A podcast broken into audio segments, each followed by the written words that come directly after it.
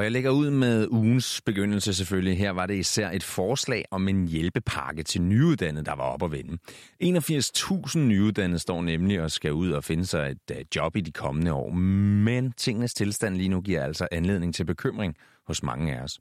Også hos fagbevægelsen, akademikerne. Derfor lagde den mandag et forslag om en hjælpepakke på bordet, og som vi tidligere har fortalt her på stationen, så skyldes det, at især unge som du og jeg bliver ramt, når det står skidt til med øh, økonomien i samfundet.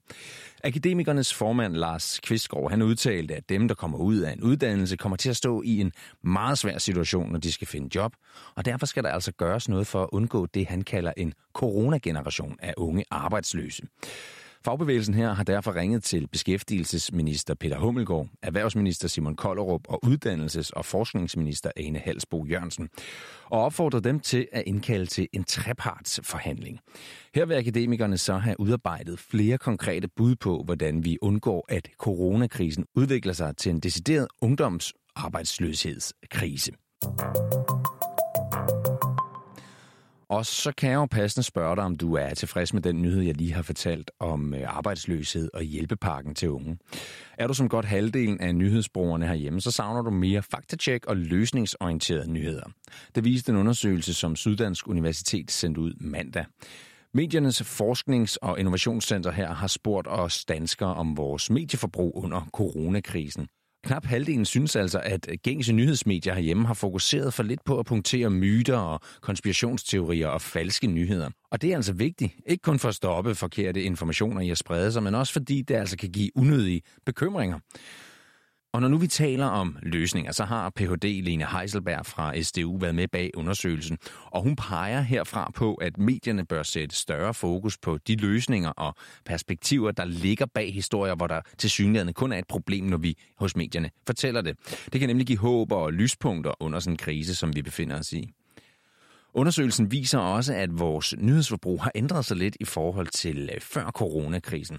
Blandt andet er det sådan, at der er mange flere, der nu ser Flow TV, og der er så godt som ingen, der kun bruger sociale medier og søgemaskiner til at finde deres nyheder nu. Det er positivt, for det er oftest på for eksempel sociale medier, at man falder over misinformation, myter og konspirationsteorier. Det siger Lene Heiselberg. Og så tager jeg lige fat i et af de der områder, som virkelig kan skille vandene indimellem. Danske fædre holder nemlig stadig langt mindre barsel, end mødrene gør. Det viste nye tal fra Danmarks Statistik i tirsdags. Mødre de snupper i gennemsnit 270 årlovsdage, mens far han kun holder cirka 30 dage. Det skrev Jyllandsposten. Men selvom der stadig er forskel, og den er stor, så er der altså fremgang i forhold til tidligere år. Fra 2015 til 2018, der har mænd i gennemsnit taget 2,6 dage mere derhjemme i barnets første leveår. Lige nu er der et EU-direktiv på vej, hvor 8 ugers barsel reserveres til fædre. Men det er ikke nok, mener politisk konsulenten Anna Simone Jensen fra ledernes hovedorganisation.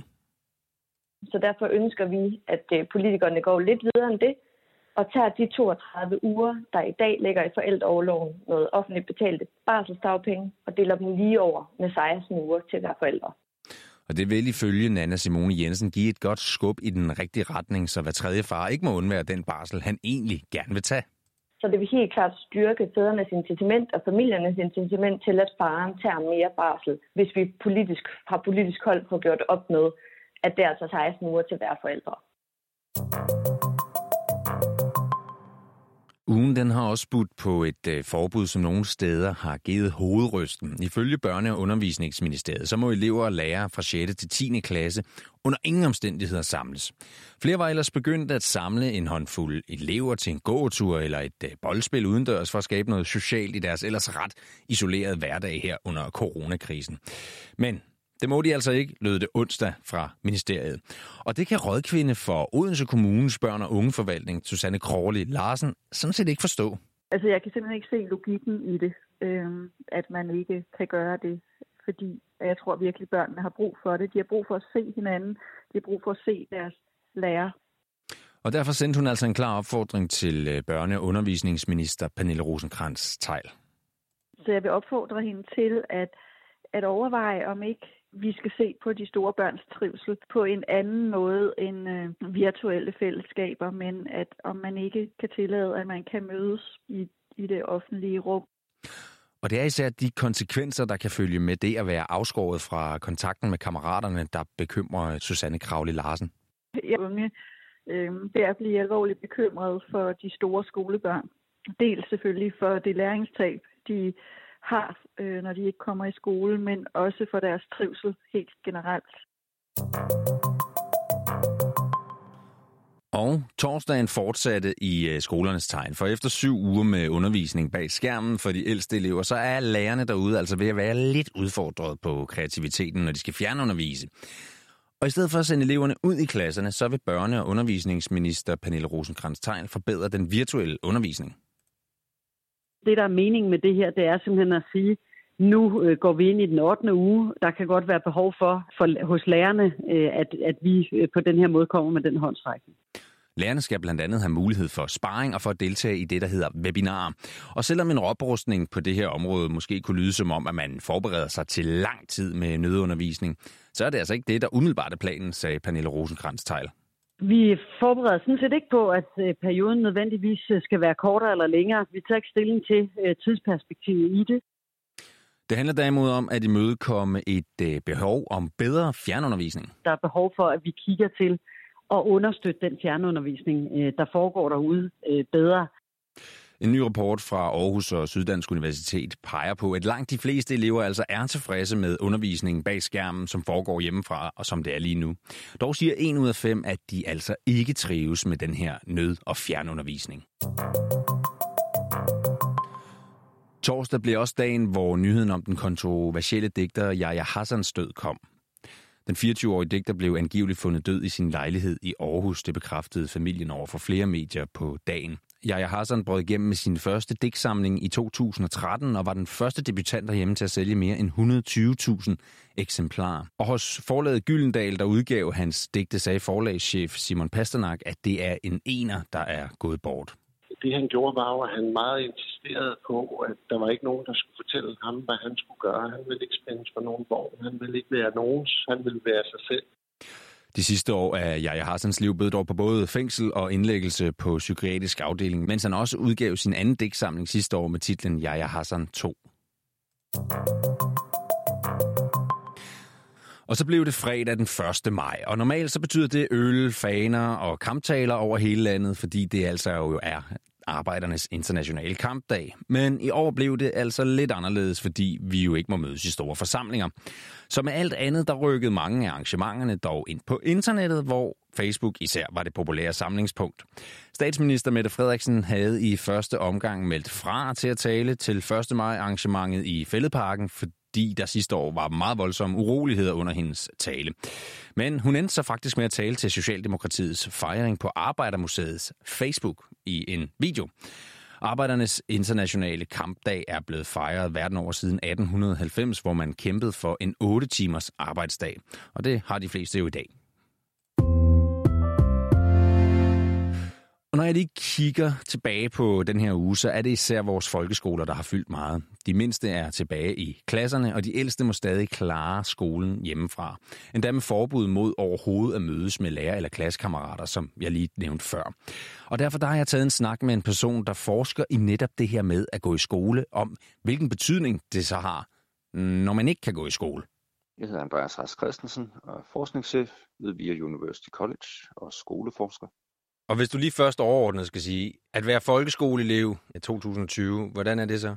Jamen, det er jo en omskiftelig tilværelse at være folkeskoleelev lige i øjeblikket. Vi har nogle af de yngste elever, som er i skolen, men i en situation, hvor, hvor det ikke er den skole, de kender. Der er en masse sundhedsmæssige krav. Og så har vi øh, nogle elever, som fortsat ikke er i skole, og som ikke har været i skole i rigtig, rigtig lang tid. Og det presser dem meget. Øh. Ved man noget om det for nuværende? Men der, hvor det betyder rigtig meget, det er i forhold til den sociale udvikling. Skolen er et fagligt socialt fællesskab, og, og det præ, den, præ, den tid præger os rigtig meget, fordi vi tilbringer meget tid der, og det præger os også i voksenliv, hvor skoleerindringer fylder meget hos os. Og så er den en, noget, der kan forekomme som en meget lille ting, nemlig det, at de 9. klasse elever, som nu øh, står over for at skal tage afsked med deres skole, hvis de ikke får en ordentlig afsked med den skole. Altså hvis de ikke kommer tilbage på skolen, så kan det betyde rigtig meget for dem, øh, også bagefter. Hvad er det, man går glip af her? Hvad er det, man mangler? Ja, man mangler simpelthen at, at, at tage afsked med, med den skole, man har tilbragt utrolig meget tid i, og som har betydet ekstremt meget for, for den måde, man er på som, øh, som ung og, og, og snart øh, voksen menneske. Og derfor så er det bare vigtigt, at man på en eller anden måde får sikret sig, at selvfølgelig kan man ikke bare sende alle eleverne tilbage i skolen. Det lader ikke til, at det kommer til at ske inden sommerferien men at man på en eller anden måde får forholdt sig til, at det er altså vigtigt, at de her elever får taget en, øh, en ordentlig afsked med skolen.